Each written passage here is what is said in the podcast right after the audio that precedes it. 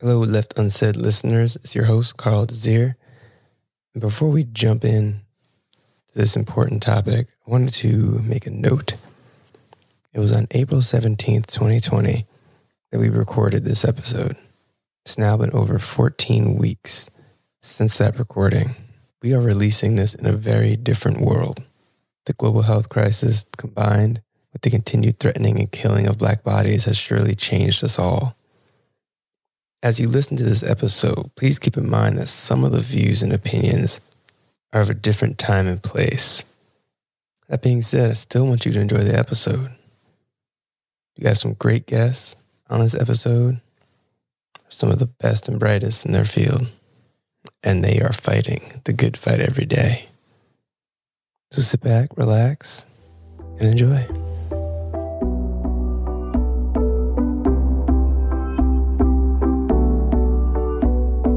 Created for the MAIP community by the MAIP community. Left Unsaid is a podcast where we speak our truth, celebrate our talents, tell our stories, and explore what matters most to us. It's time to leave everything on the table and make sure nothing is left unsaid.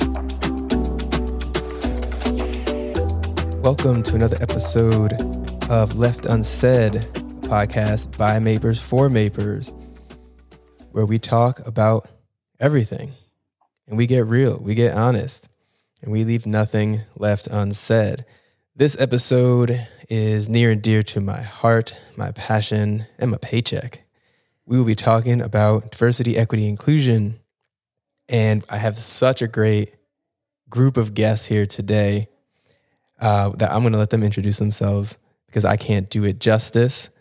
Um, but we're gonna have we're gonna we're gonna get real with this. We're going to see how everyone's doing. We're going to see what people are thinking. We're going to see how we are going to push the envelope with diversity, equity, inclusion for the future, for the now. So, without any further introduction, for myself, stop blabbing. I want uh, let's have the guests introduce themselves, uh, alphabetical order by first name, and after you tell us who you are, what you do, yeah, alphabetical order um, we're also going to do something that we've been doing on the episodes where I've, that I've taken from um, Reboot Boot Camp, where we check in with ourselves, let everyone know how we're feeling uh, by telling where you are on a scale of red, green, or yellow. Green being jazz fingers, super hype, red being not doing so well, and yellow being somewhere in between.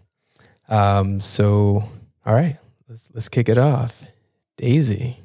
Thank you so much, Carl. Hi, everyone. I am Daisy Auger Dominguez, and I am a workplace culture strategist and human capital executive. I lead a consultancy uh, with Fortune 500, social impact orgs, and startups, helping them uh, reduce the gap between the values that they espouse and the experience of their employees. And you know, it's it's a funny question that you asked because we've been all checking in on each other a lot lately. We have, um, yeah. and I feel today I'm a little bit closer to the green, just mostly because I'm your beautiful faces right now, and I'm excited about this conversation. Um, but you know, I think I spent the day more on a yellow. Okay, thank you for sharing. Jez, I think you're I up. am Jez Chung. I am a writer. I'm a creative. I'm an artist. I'm a poet. I'm a performer. And I am passionate about building equity through conscious creative expression. Um, I am feeling, uh, I'll say lime green. Okay. I say lime green because I am feeling pretty hopeful and optimistic and oddly I I struggle with depression and anxiety and ADD, but and I would think that I would fall into this deep depressive episode during this time, but I've actually found so much support in the communities that I've been a part of, and they've the people around me have really been lifting me up during this time. So I say I'm at a green because of the communities that I'm a part of. Awesome. Nothing like, you know, we all need a little communities, a lot of community support these days. I'm glad you have it there. Hi, this is uh, Tiffany R. Warren. Uh, I'm happy to be here, or TIFF, uh, for the purposes of this podcast. I'm Senior VP Chief Diversity Officer for Omnicom Group. Um, and uh, many of you know Omnicom Group's uh, a company, a holding company, 75,000 employees, 1,800 uh, uh, networks and, and companies. Um, and, you know, I started a little thing called AdColor actually while I was a, a manager at the 4A's. So I'm super, super proud um, to be a part of this podcast with my friends X and Jez and Daisy and Carl. Um, I am, cons- I've consistently been green for the past two weeks. I would say the first month of the sh- uh, shelter in place, I was was probably very deep yellow. Um, but now I'm high green because I've just consistently had really wonderful conversations and I'm making really meaningful connections with people um, that I think we can all say when we were on the hamster wheel, we didn't get an opportunity to really check in with. So I'm really grateful and feel like this this crisis is not happening to us, but it's happening for us. Hmm. That's a that's a great way to put it. Right, making connections that we don't often do because we're on that hamster wheel. So now we're, I guess, more people are reaching out, finding time. You have the time to connect, and that's maybe not what you want. It's not that face to face, but it's still you're hearing from people, you're seeing from people. Yeah, whatever your higher power is, they stop the world for us, and so we yep. we, we need to pay attention and um, um, and and really take this time to reconnect. All right. Couldn't agree more. What's up, everybody? I'm Xavier Jernigan. Everybody calls me X. I'm happy to be here. Happy to be back with this wonderful panel of folks. Even though we're not a panel, we're just having some free conversation today. I'm head of cultural partnerships at Spotify. And what that means is I head up our editorial and what we do for cultural moments. So that's across TV and film, that's across Broadway, that's across sports and gaming. So wherever you see the, and that's just to name a few, but whatever you see happening in the broader cultural landscape, my team makes partnerships with other individuals, other companies, and we curate around those moments. So in the form of playlists, in the form of podcasts, and I'm also in-house talent for Spotify.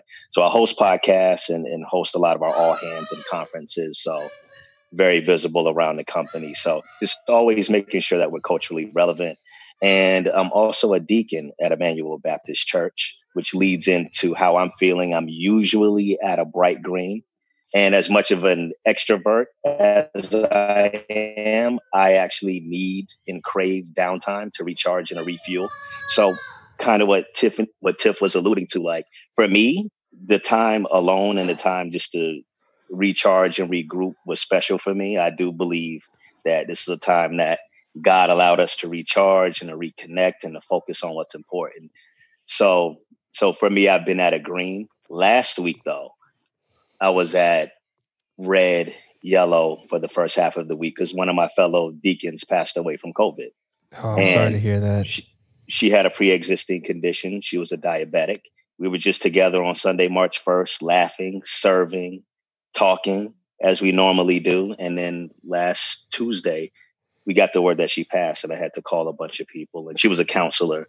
So she counseled a lot of young adults and people in their 20s and 30s getting through tough times in their lives. So that had me at a red into a yellow, but I'm coming back around to the green right now. But I'm happy to be here but that's what's going on right now. That's a real part yeah, of what's real. happening right now, I, especially those of us who we're all based in New York City, right? So yeah. for those of us here in this area, it's a whole nother level.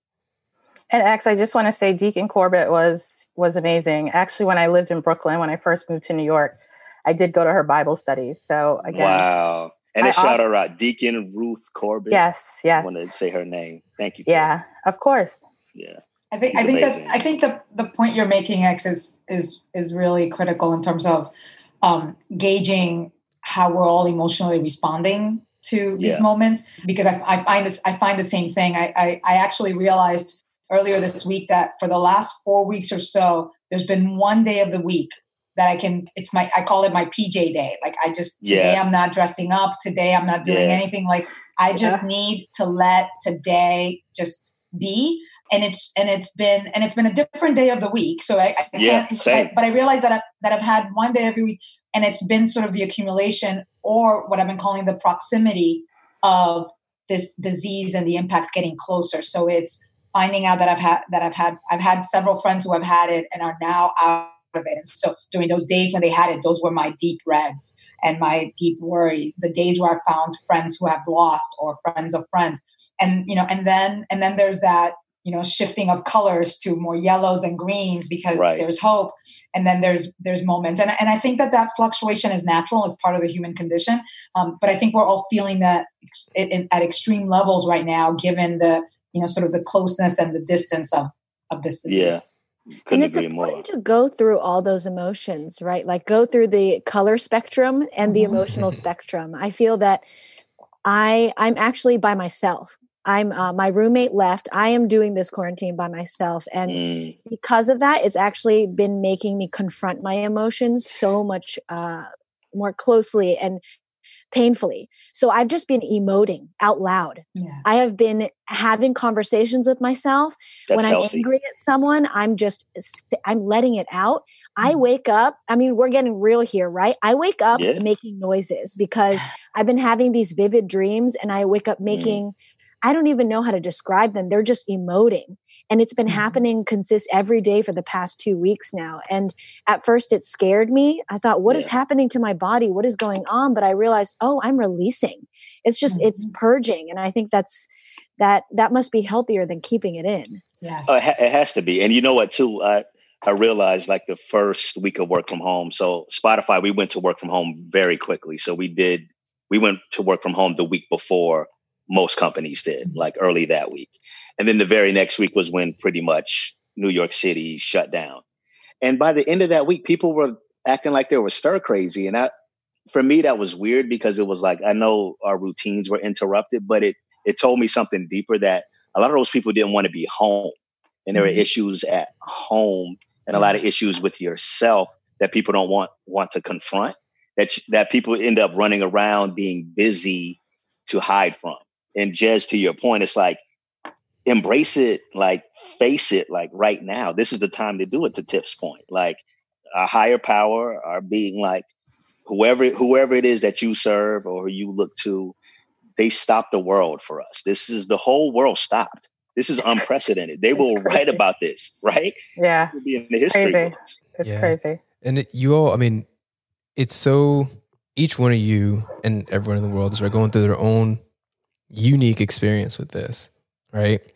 Like, you know, whether you have kids, whether you're with somebody, whether you're alone, you're all going through unique experience. And then I was actually talking with um Glenn Singleton, which I'm sure you all know, but you know, uh, founder of uh, Pacific Educational Group, does the amazing workshop, of courageous conversations about race. And we were talking about how since the whole world has stopped, everything, the what is happening is we are now seeing the actually the diversity of experiences that our if we talk about companies our employees and mm-hmm. ourselves are going through right now and we're, we're talking a little bit about it here and i'm curious to hear from you all about how does that translate then i mean x you said that you know spotify was the first to go work from home mm-hmm. right how are companies handling now this seeing into and people experiencing all these different ways to go through COVID and showing the breadth and diversity of these experiences. Because we no longer, we're not bringing them into the office, they're at home, but we still, as, as companies, have to manage this and, and help people through this. Can I um, say something? Uh, it's interesting because, you know, I get, we, we're all getting the calls to be part of conversations about diversity and inclusion in the time of COVID.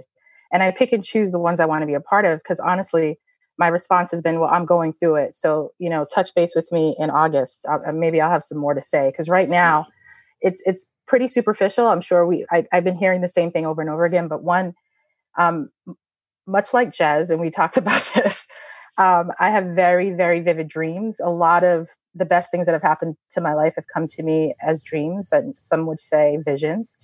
And one of the things that I, I thought about is that even in good times, those of us that are in the roles of, um, you know, cultural director or directors of diversity or even chief diversity officers, we're we're kind of like the first responders for our industries, um, and this is in good times. And you know, we are the ones who, when people are sick of of not being promoted or retained or paid attention to, you know, they come to us for relief. Um, when the, the the environment that they're in is unbreathable, they can't breathe because they can't be themselves.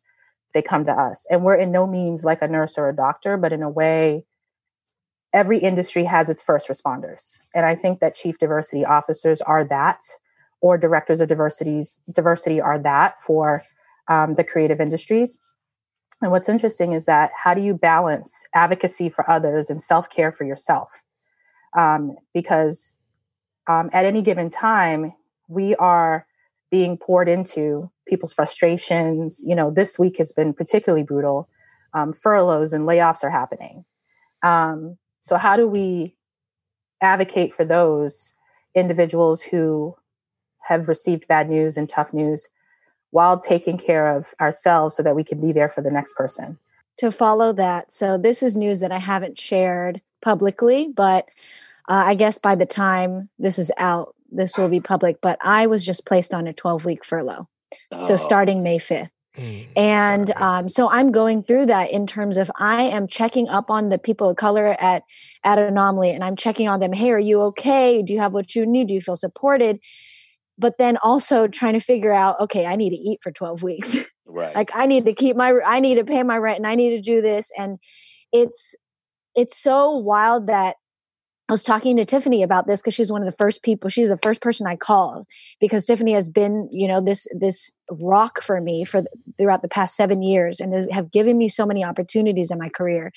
And um, we were saying it's so wild how things happen. I was furloughed the same week I was featured on the cover of Adweek, wow. and we are we are trying to you know as daisy said in the panel at the MAIP summit we're just trying to hold on to our seats. We're constantly fighting to prove our our roles. And the thing is it's not even a matter of anomaly not believing in inclusion because they have invested so many dollars and their leadership is on board. And there's you know anomaly is probably one of the best places i can think of that in terms of leading leading the charge and actually putting inclusion into practice. Yet the economic impact is real it's just our business is suffering just like so many else's and i am just you know i'm a result of that. So i'm grappling right now with how can i provide at, at this time i think i'm shifting my focus on how to provide support and give as much information as i've um, as i can out to people to help them build equity while trying to build equity myself but can we just look at the cover for a second? Because I mean, because I mean, because you're magic. That's, you're that's magic. Amazing. It's so beautiful. Congratulations. So beautiful. That's beautiful. It is, and it's well deserved, Jess. Um, and and I think you and you and Tiffany um, raised some of the things that have been top of mind for me. And and and Tiff knows this. Um, in the first couple of weeks, I just started writing a lot of things, and and and it was also how I was thinking of being of service because we all know this. You know in moments of crisis is when biases are just raised. I you know i call it that your reptilian brain is just on hyper mode. And people are acting in all sorts of ways because we're you know we're frightened we're we're worried. But it's also be times when our and you know and so we we we don't have enough energy and and even empathy sometimes to think about what's outside of, of those circles. And and for me these times lift up a lot of what tiffany said in terms of being first responders and also the fact that we know yes. the first things to get yes. cut when things need to be yes. cut are these programs is diversity and inclusion is this work and and and jess you're a perfect example you know anomaly still believes in this but you're right the the this health crisis has resulted in a financial and economic crisis. And and it's one of a level that is actually going to i believe reorder the entire global economic order for us. I mean, what's going to happen next none of us really know. Um, but i do well what i do know is that as leaders as managers as colleagues of each other. Yes. And and and and extend ourselves in those in the moments when we have the energy to do so beyond each other. And that's what diversity equity inclusion and belonging are about. Um, and and these are the times when we recognize that you know, your dni folks and you know and people of color and others who have um, already been engaging in the power imbalances in organizations you know, we, yeah, we, are built pretty much. I think we're we're right. we're built to you know like you know I've I've been part of conversations where people are are literally falling apart. Yeah.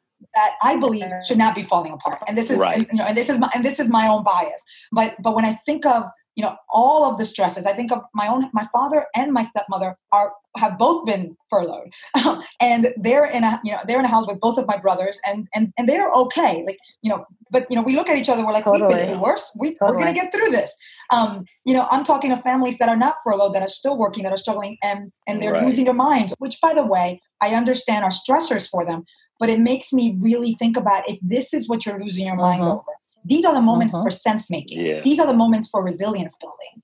These are the moments to lift ourselves up and think, okay, this is maddening, but there's going to be another side to this. And so, what do I need to do to take care of me, put my own oxygen mask, and take care of others to get us through this? And that's when I think that the elements in the work of diversity, equity, and inclusion are so critical. Experiences can are actually you know sort of we're the ones we've been waiting for yeah yeah we're, the, we're the ones that can get yeah. us through this you know there's been great stories about you know black women are going to get us through this but i mean yes, but you know what like, we always you know it's so funny because this i saw all those headlines about uh, black women to the rescue again and we're always the the vehicle for making sense out of yes. no sense right. and making a way out of no way yes. um, but i also really respect i mean to go back to a mm-hmm. couple of things each of you said but you specifically days when you're like there are days where i have pajama mm-hmm. days you know what's so interesting is for the first four weeks, my schedule looked like my schedule right. pre-COVID.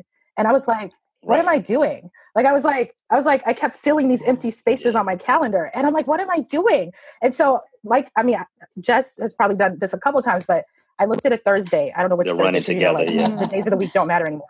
So I looked at a day and I saw that I had three meetings starting at 9 a.m. And I just call, I, I, I emailed everybody and I said, you know, um, can we change the meetings until Friday? And everybody was like, yeah, I understand, Tiff, no worries. And I was just so grateful. And I didn't, I did absolutely nothing that day because I do see the headlines about Black women taking care of us again. Black women will get yeah. Joe Biden, you know, like all these things that people are relying on us for. But what I find very interesting is that all of that praise doesn't match the services that Black women get during this time. And so to your point, like, you know, we have this this responsibility. We are the leaders we've been waiting for. You know, we've been through this before. We're doing a whole um uh AdColor's doing a um, a briefing next week about the Latinx experience during the time of, of mm-hmm. COVID. And one of the things that we talked about was that m- many of the generations have gone through a great a recession or depression, but have never gone through a depression, recession, and a, and a pandemic at the same time.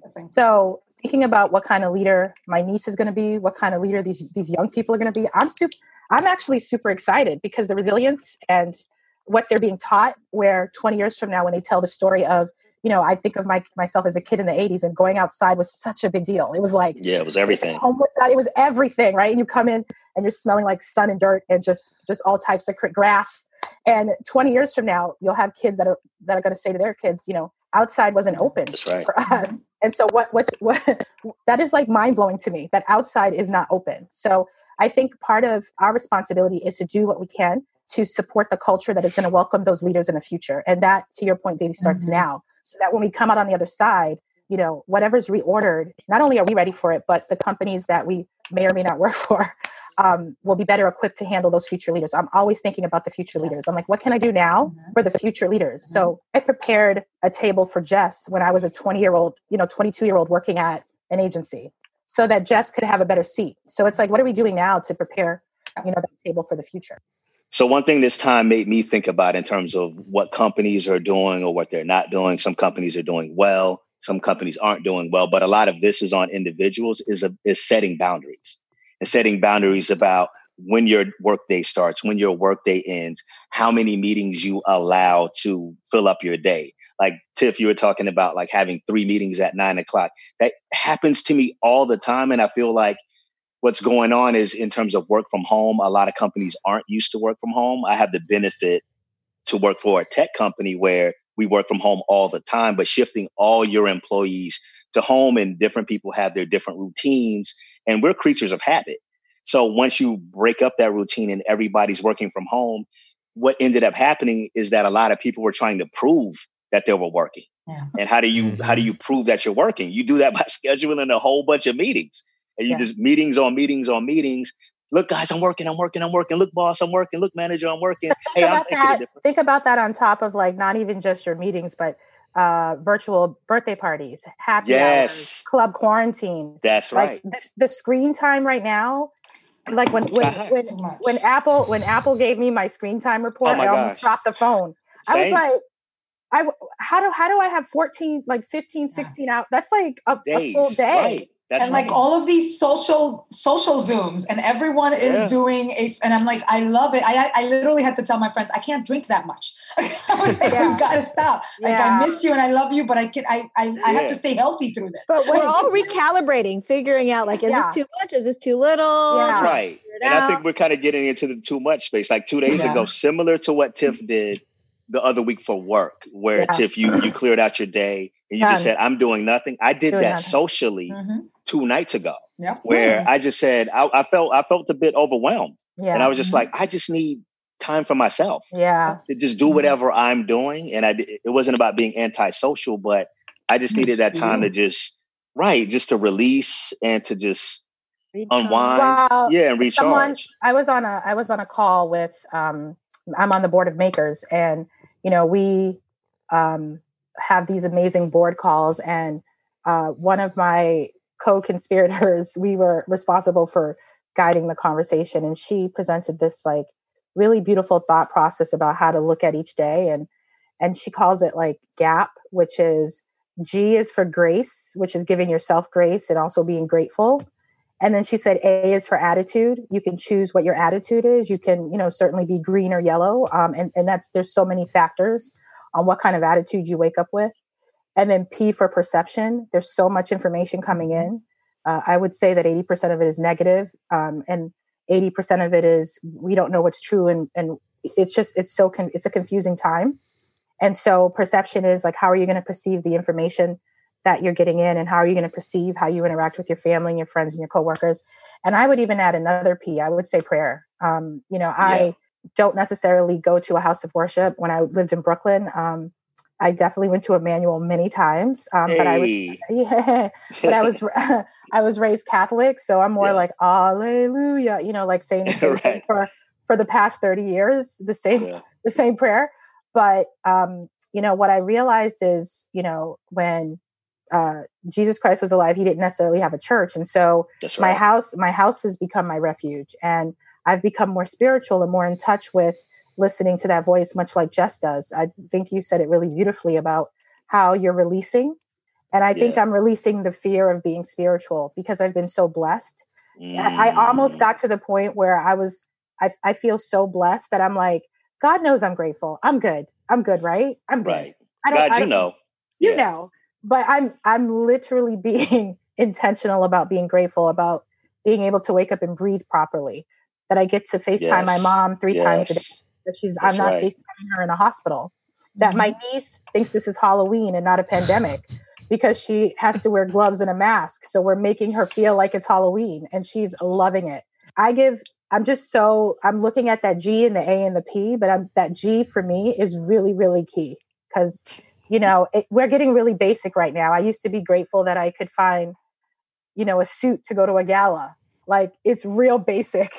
It's like, oh You know what I mean? Everybody is, is re yeah. is talking is rethinking what matters most in their lives Totally. right now. yeah Recalibrating everything. Recalibrating everything, recalibrating and It's gi- reinventing this all this stuff. Room too. It is.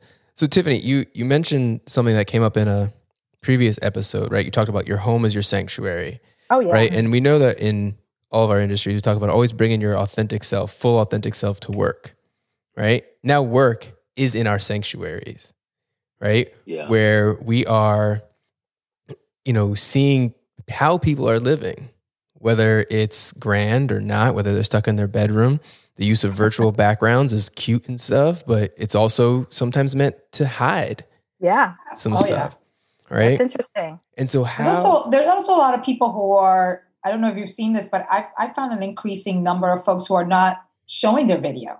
yeah, Um, Mm. when we're Oh, group. absolutely. that's hundred and percent. you know and and that's you know as a as a as a manager as a leader that's always making me think like you know let me send them a private chat what's going on you know and it could you know they're like oh there's kids running around and i was like well that's become normal now but no really what's going on um i'm i'm finding that Yeah. you know we're we're we're we also are finding our places of how to hide Mhm. and and and that those those hidden places are the places that you know we have to dig into because you know That's it's- right. we we can't these are these are the moments where you know hiding hiding because you know like your face doesn't look good today is one thing, but hiding because you're just you're going through a deep depression is another. And so Yeah. having being able to gauge that and being able to build these muscles that that most leaders just you know haven't had to in a while very quickly is is of critical importance. But I, I do say I do say this time is is we're asking ourselves which what kind of leader am I?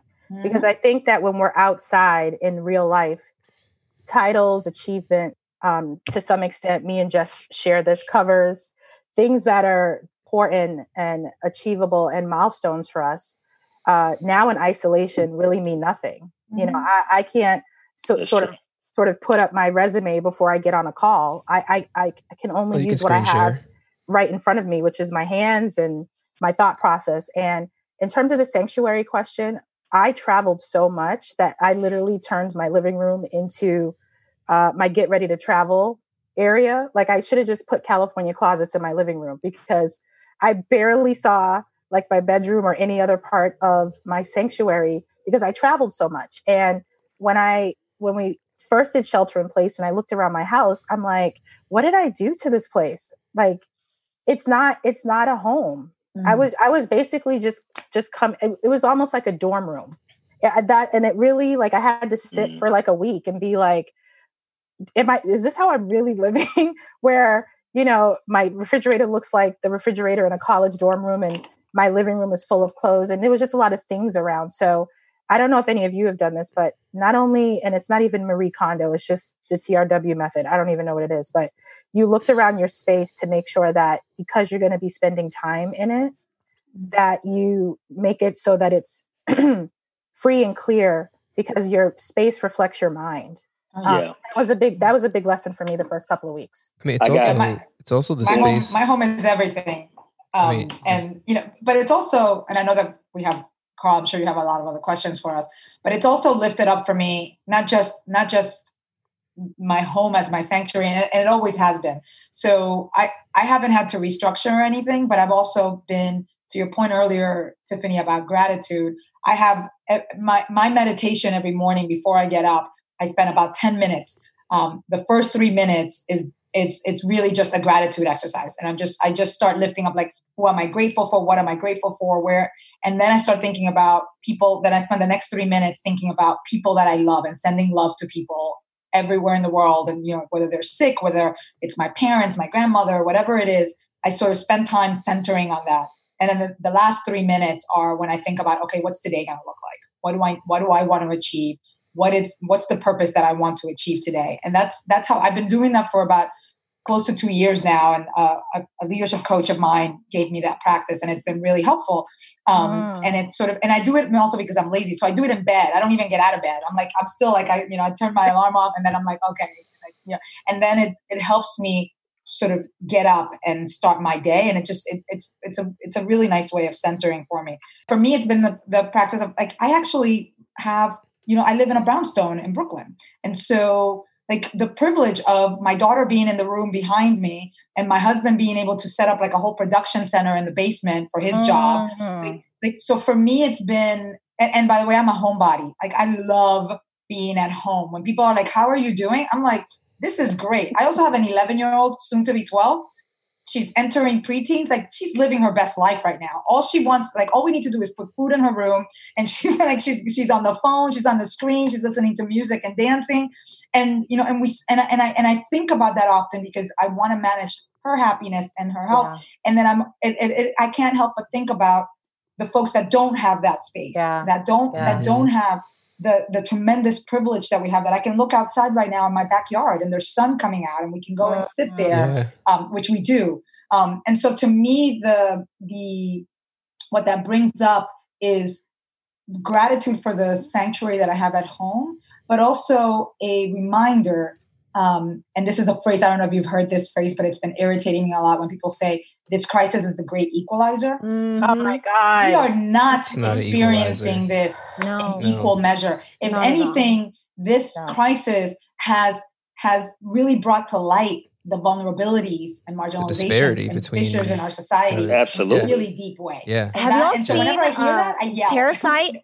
Yeah. Have Oh, y'all no. seen Parasite? Oh So yes, I oh was that was amazing. that movie. that is to speak of you know the great equalizer people are saying that no this is only revealing how vastly different our experiences are right. and revealing the nuances of our inequities as mm-hmm. whatever as you know asian americans experiencing the xenophobia and the hate crimes and the racism right. or undocumented people who are afraid to come forward and get help for their health of you know being fear of getting deported all these different communities and what's happening now is you know the, that great equalizer conversation came up and then now a bunch of people are saying no way here's Mhm. what's really going on which Yeah. is kind of you know what happened with the with the last election too that revealed a lot of things That's and so this is revealing a lot of things in that and i bring up parasite because in the film i mean i feel like i don't know if this is a spoiler but there's a flood there's a flood in the end and um and how it impacts the poor family versus the rich family is very right. different Very the poor family is completely decimated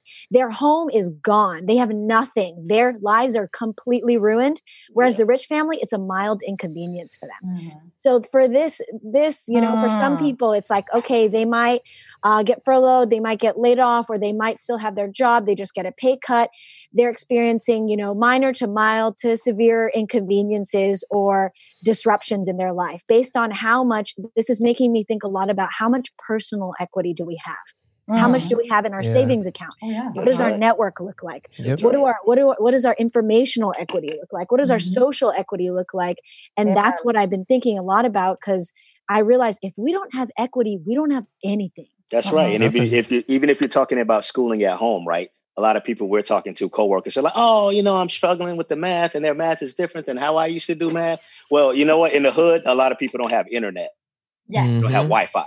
So, what does mm-hmm. that mean for how are they doing school? Yeah. You know what? They're not doing school not. At not. all because they don't have access. So which is going to set So them all- behind It's set exactly. them So it all all it all you know they mm-hmm. say you know Well, shit rolls downhill. you know you what know- I mean? And that's real. These are all. Well, Yeah, I there mean- it is. These these are all. I mean, these are all amazing, true, and hard realities that you know we're all facing in our own way, and we need great leadership. We need better than great leadership at this time. And so, Daisy, I think I think you made the point earlier. Um, so I want to ask, like, you know, I've been seeing, um, I've noticed that RGA's leadership has become much more human during this time, right? much more uh, transparent, much more vulnerable, much more communicative about what's going on. And, you know, I'm curious to see your all takes on how the style of leadership we need will trans maybe hopefully will translate into kind of these this disparity we're seeing coming more to the forefront as people become more human and vulnerable um, and if that will continue past this and how that will affect and impact us I'll talk about just I like what Cuomo has been doing. Yeah. As opposed to talking about what's really bad about leadership. Like I feel like we spend a lot of time talking about what's bad. Mhm. I like what Cuomo has been doing and things he's been doing is he's been transparent with the information that he has. And then he gives his point of view on the information that he has. And then he ends with what needs to be done or what, what do we need to continue doing to continue along these trends. But I, I like his style of leadership and what he's been doing during this time to a point that Daisy made in terms of like what leadership ship needs to do is model the behaviors that you want people to have. And if you're not going back to when we're talking about work specifically, if you're not yourself modeling boundaries and a start and an end to the workday and turning off, and that it's okay to have your kids run through the back of a video conference, or you know what I mean? Just all of these different things. If you're not modeling that behavior, it's not going to be well for your team. For example, one of my really good friends, who I call one of my little brothers, it, he's family to me. His boss and his wife and his boss's wife actually have COVID. Mm. His boss did not miss a meeting, and he's Wow. on there looking like death.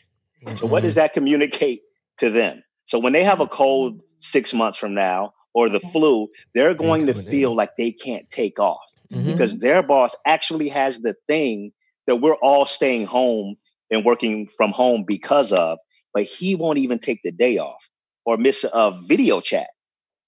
And it's it's just that's just modeling very poor leadership behavior. Mm. Um, can I share something um, that I received from a group that I'm a part of? And, you know, as you guys probably know, I'm obsessed with a couple of things. One is my niece, and, and the other is acronyms. So I received this uh, this note about you know during this time leaders need to to move. And um, the we we all had this conversation and this came from like um, what everyone contributed uh, to the meeting. And then they they sent the notes. And what they got out of it was this acronym called move. And um, you know n m was for you know mindful alertness which clearly that leader did not have. Any self-awareness that you know him being sick could translate to other people who if even if they're not sick but they're having personal tribulations with their family they still have to show up on a call. Mm-hmm. Um, which you know that's a whole nother conversation, I'm sure. O is for opening, you know, to our best selves. So even in the office, sometimes we vacillate between our worst and best selves, depending on the level of stress. Um, but during this time, we should try to connect to our best selves, whatever that means. You know, calling up um, an employee and saying, "Hey, let's um, have you know um, a mental health Friday or something. Let's just have meetings for day." We we are we can now be more flexible that we're working from home that maybe we couldn't be when we were in the office, um, or there was some sort of political nature attached from taking a day off or only working a four day week. Um, and then V, which is part of my my personal operating system, which is viewing reality for what it is, not what it was.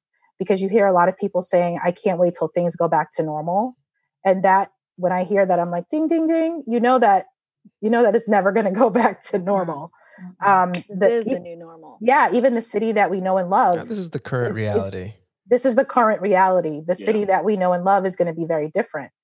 Um, and then and then E is for like making sure that you're like engaging and affecting others and what what and change meaning like this is this is time that's been given back to us and if we don't take the time to change and even my mom and all her wisdom i think because she's retired she has a lot of time to think but she was like you know what t this has allowed companies and people to do the things that they didn't want to do when the world was going so fast. And I'm like, what do you mean by that, mom? She's like, there are some people who just wanted to be ignored and work and put their head down and not contribute. And now this is allowing companies in a certain way to really identify, and sometimes furloughs and layoffs are needed. We understand that those are painful. But I think companies are also taking a chance to see if they can, during this time, you know reorder their culture so i don't know if you guys are seeing that as well mm-hmm. um, but i know a lot of companies are making moves to actually match the values or try to at least um, that oh, they yeah. put on put on their websites and brochures and yep. pretty little pictures and clip art you know um, and all and of those words that you said they those are all characteristics i feel like that we kind of innately have to develop as people of color or people of underrepresented oh. identities so oh, sure. it's like who who better to lead now than the yeah. people who have known what it's like to be left out who knows yeah. what it's like to be excluded who knows what it's like to ex- you ha- we have to develop empathy because mm-hmm. you know we're we've been part of the minority for so long so i i hope that i but the thing is you know and how do i say this like how do we get white people to understand that like how do we get white people to pass a baton to us and be like hey all right you you know what it's like here lead us lead us in this direction mm-hmm. I think that I think that there's I think there's hope there. Uh, I'm I'm not going to say that it's listen. You know, we're, still dealing with the same gaps in understanding. You know, from senior leaders to those at you know at the more junior levels who are you know who really feel the sore spots of inequity in workplaces. We still have those, but I but I do think that there's an opportunity um, as as we as we rethink what the future of organizations are going to be and the future of work is going to be for you know the fact is is that leader everyone's no there's no manual for this. And everyone's trying to figure this out. And i and and i and and part of the reason why i've been writing a lot and and, and in my consulting engaging with leaders around this is your time to really deliver on all of these false promises that we've had for so long. Again this is the time that you that you build your connections. And so the, the three things that i tell leaders that they have to focus on is sense making. And this is uh, X to your point, what Cuomo has been brilliant at. Yeah. You know, it's just sense making and you know, and just you know, like that those those reality checks. I was like, but just just helping us because we can't trust so many of the bodies that are giving us information is being able to be that source of information that is meaning making and sense making. It's that deep empathy, Jess, is that deep connection to individuals. And the third part of it, and this is a term that I've been saying calm, but a colleague recently told, uh, shared with me, he's like, it's really about radical calm. And I love mm. it. And it's like, and radical calm is about managing for the present while thinking into the future and while building into the future.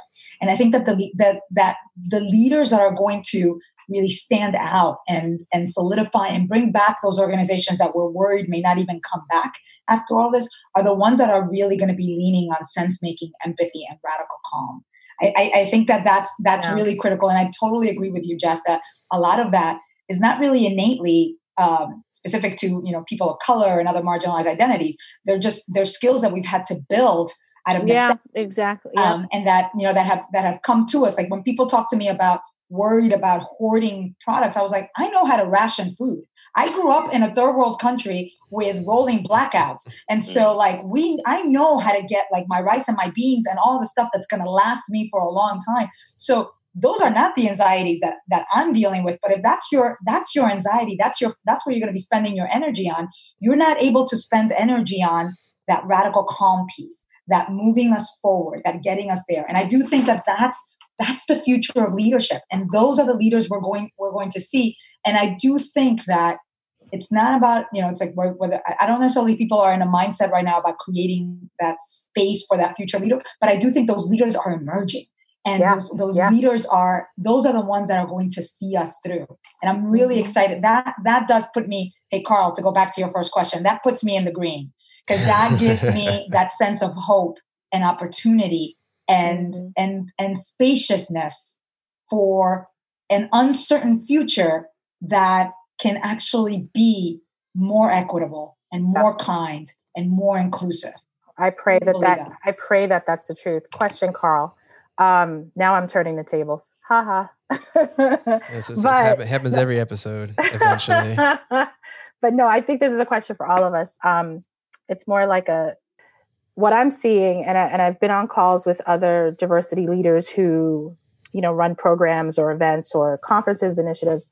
Um, what I'm really, really concerned about is that when we come out of this, those programs, initiatives, and events um, that we know and love um, are going to cease to exist mm. uh, because it's what what people automatically did in week one and two of this is clamp down, made it clear that they're interested in saving jobs and lives, and that the programs, albeit they heavily relied on uh, to help them with their reality and their perception and um, to help their pipeline, um, have not received the funds they need to continue. And I've been hearing this over and over again to the point where I'm thinking, like, should I shift um, the funding that I get to help these smaller organizations? So uh, it's just kind of an open question to you all in terms of like one of the things that maybe we're not addressing beyond the fact of the roles that we have is that the programs and initiatives that complement what we do mm-hmm. may cease to exist. And that is a scary world to me. I mean, you, you, I think you said something that, that really stuck with me it's like the programs that helped the companies with the reality and the perception, right? So I think companies are going to have to make a very hard choice about what's the reality and what's the perception. Yeah. And what we're going to see, because I think you're right. Like, I mean, shout out to the, you know, the 4A's Foundation and the MAIP crew for making a huge pivot on huge. a 47 year old mm-hmm. program that not everybody's going to be happy with. But they saw they had to make, if they want the program to continue, they had to make a shift right? And maybe still going to be still going to be impactful. People are still going to get involved. They're still going to have fellows. It's going to be great. But I think that whole idea of like what programs, what organizations, what events really help with the reality and the perception, and that goes beyond the, the, the diversity stuff. But let's let's stay there. Right? Is going to be. I mean, you know, I'm fighting every day at RGA to keep certain programs that help us with what we're actually trying to do yeah. involved while ha- making tough decisions, having to cut back on stuff that we, you know, we go to because we get our name in lights or we, you yeah. know, do this, right? Programs that yeah. really give back to us, we really get ROI from are the ones we're going to yeah. stick with. And the programs that are the perception of what we're doing and not the real, like we're focusing a lot on our not so FAQ game because that. that. thing really helps us, especially in this time when people, you know, say that quick little video. No, we let's connect for real. Let's ask real questions. Let's not just yeah. be like, oh, hey, how you doing? Great, cool. Like back to work. No, let's find out how people are okay. doing and learn about people while we're in this moment. Yeah, so I love that. that shift the conversation from oh we should you know invest in DE and I because it's the right thing to do. No, it's not just the right thing. It's also business. There's so many different angles, Yeah. but I'm curious how y'all how y'all work on making the business case for it. Like what angle do you take to to tell to tell the leaders at companies, hey, DE and I investing in DE and I helps your talent retention, helps you attract more talent, helps helps your cultural currency, helps your you know helps your business growth helps you secure eh, secure yourself in the future of this industry how do you make that case Jess, it's relationship management. I think at the end of the day, I'm connecting with one person on the other side that is going to decide if whether it's Omnicom or even AdColor is going to move forward in a in a in a productive way. I'll say this mm. that last year was our best year ever and we got there because of the 6 years before that. All the things that we put in place to get to our best year ever. 2021 is going to be interesting and I say this across the board all all holding companies because the decisions that you make in terms of you know furloughing and and uh, is going to impact the numbers or they might they might not um, but when we come around and out of this clients are still going to issue rfps where they're asking you before they make their final decision what are your what is the percentage of diversity on the teams that you're going to create for me what are you doing around supplier diversity those questions are still going to be asked. Shareholders are going to ask, thank you so much for making sure that you're um, doing what you can to save the planet in terms of your green initiatives. But what are you doing around? Like these are these are the questions that we get from those level of um, you know stakeholders uh, involved in my business and the business of others.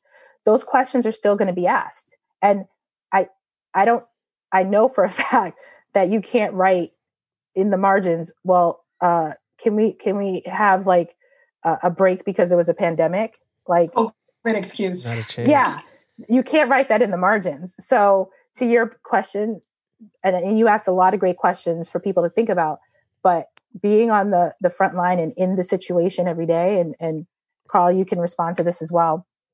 In terms of rfps that's what gets everyone's spine really straight because they want to be the one who adds the value during that process and one of the the biggest value adds is what you're doing in diversity and inclusion and that's not going to change Yeah, and I, I mean, you're absolutely right. Those questions, Tiffany, those questions will still be asked. And I, I I'm going to question: Are those even the right questions to be asking?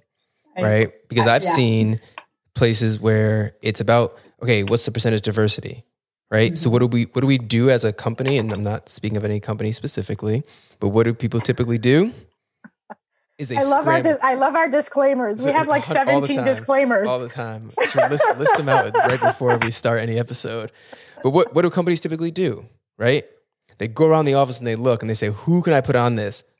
Just to hit that number, just to make sure we're showing something, and that's not right. It's never going to work. How many times have we had a pitch where it's a diverse team that's pitching, and once it gets in, Mm, it's all straight white men mm. that are running the show.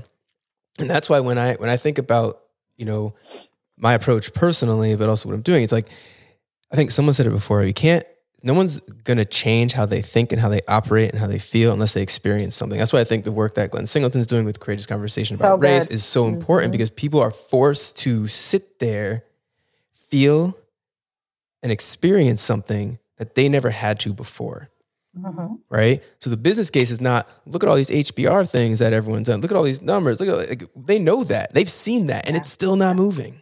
still not moving Right? I think it's gonna. I think it's gonna require a this a radical reorganization and rethinking of this Yeah. work. And and I've been talking about reimagining diversity and inclusion for a long time, but I think this is the moment.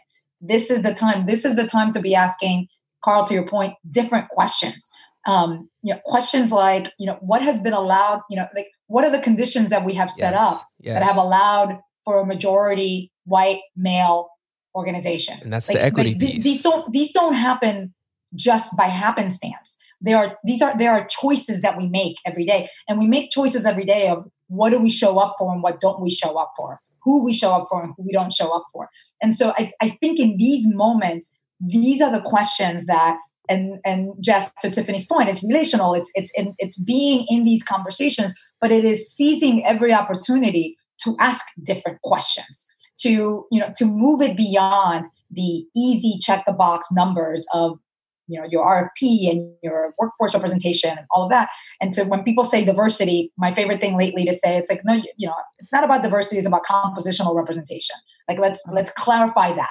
And I was like, it's not about um, you know when we talk about inequities and and and belonging and inclusion. And I was like, it's about what have we tolerated for so long, you know, that, that we have allowed it to exist that has created these conditions like it's it's about asking those more deeper questions and i think we are in spaces now even though i know you know it's like we're there's there's a whole lot going on but there are moments now when we can ask these questions that are very much about doubling down on mission and purpose and about doubling down on how do we set this organization to outperform amidst you know ev- everything that is happening. And i was like and this and the way we do it is through our people. The way we do it is through our culture. The way we do it is through the systems that we reimagine and re and, and revision. And this is a unique opportunity to do so. And that's that goes back to the point about things are not going to go back to normal. Things can't, things won't go back to normal. There is no normal, right? It's the way things were, which we know hasn't been working. And this is again the opportunity to make those shifts, those changes. And that's why we need that sort of leadership. We need people who are feeling their emotions and, and, expressing that. We need places where people can have a workplace where they can go in three days a week and work from home two days a week because that's what works for them and that's how they show up the best. Um, mm-hmm. Um, we need all of that coming out of this. And I'm gonna uh, this. I mean, this conversation has been amazing. It and we could probably talk about this for years to come, right? Like straight no breaks. But I know everyone here, busy lives, got things to do. Hopefully, you've taken everyone has taken Tiffany's advice already and cleared off their calendar a little bit today because I think that is super important. Um, but I, I, we, we're gonna have to wrap up because I, I'm being very conscious of everybody's time here. So quickly, quickly, if there is one thing that you could say around, you know, diversity, equity, inclusion that you think is, is very important for people to know right now, what is it? Give 30 seconds per person. I'm going to time you. Let's. I mean, I, I can go I can ahead, go. I've, I've, I've, I've said this. You know, viruses do not discriminate. People do. Systems do. Institutions do. Mm. And every decision that we make now will set a precedent for how people treat each other after this is over. Boom. That is diversity, equity, and inclusion. Love it.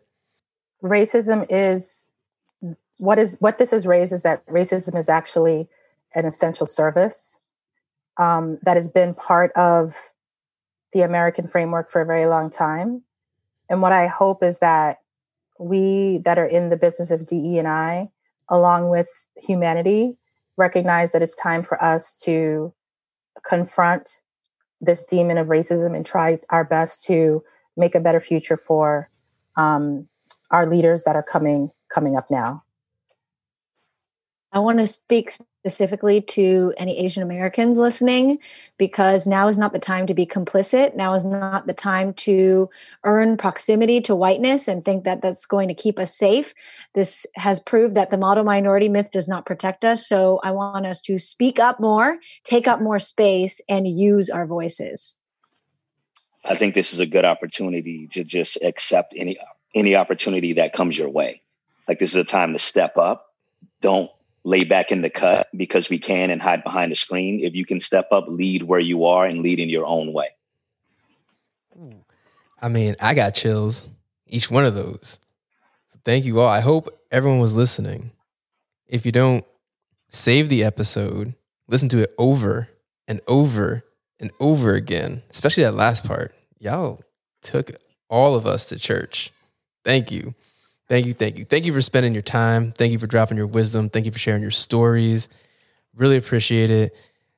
I'm sure people are going to want to hear more about this topic, more from each one of you. So, you know, there might be a couple more conversations to be had in the future. For right now, I seriously, from the bottom of my heart, thank you. This has been enlightening, wonderful, and um, actually, has everyone has everyone moved up just a little bit on the color spectrum? I hope. I hope so. I started yeah. on green. Is there one about? Green. But you said lime. One, uh, said, it's said lime, green. You said lime green. I went from lime green to like forest green. Okay, forest. I'll take it. I've got it. forest green here. I'll take it. I like forest green. all right. Well, thank you all. It's been thank great. You. Thank Um, you guys. you, You, guys are great. And thank, Thank you you, all. Carl. Yes. All right. We'll uh, hearing each other next time. Thank you, everyone. I learned so much from y'all. Same. Same. We should- You guys We are should, great. guys, we should take this on the road. Our combo is pretty hot. yo, I, we, we kind of heat out here. I'm with it. I like this. I like this group a lot. I do too. I do too. We got good So- vibes here, and we can do this vibes. virtually and in person. Yo, we got I'm this. down. like I'm representing the spectrum of like, Yes. damn. Yeah, like on some real stuff, I'm really down to take this Seriously. on the road, virtually, in person when the time comes. But I'm I would I would always accept a panel or discussion with you. Same here. Yeah. Seriously. Here. You All right. started something for A's. Look at that. Yeah, for real, for Can't real. stop. Started a little stop. collective. Yes, Quiet Let's keep- storm. let's keep it going. All right. Well, thank you all again. I was literally waiting. I was literally waiting for Carl to like like sign us off with a little bit of jazz. Yeah, like Got that smooth Listen, voice. I, I, didn't, I didn't bring I didn't bring my saxophone. No, seriously, Yeah. you're so calming. Like you no, know, really, you, you really, you really really are. calming. Lean into it. Lean Lean into it. it, Carl. it's All your right. thing. It's your thing. I said midnight love. I love it. I This love is it. this is all love. This is I all know. love. Listen, All I love, You, take- you can't see me blushing. That's why it works, right? This Yeah. is, that's why it works. Yeah. Yeah. But you guys, if you uh, hopefully you've downloaded, but I sent you the chicken recipe. yeah. and I the- saw. Yeah, I'm downloading Yes. that. before we end, just make sure you download it. And then the move, the the move philosophy is on there as well.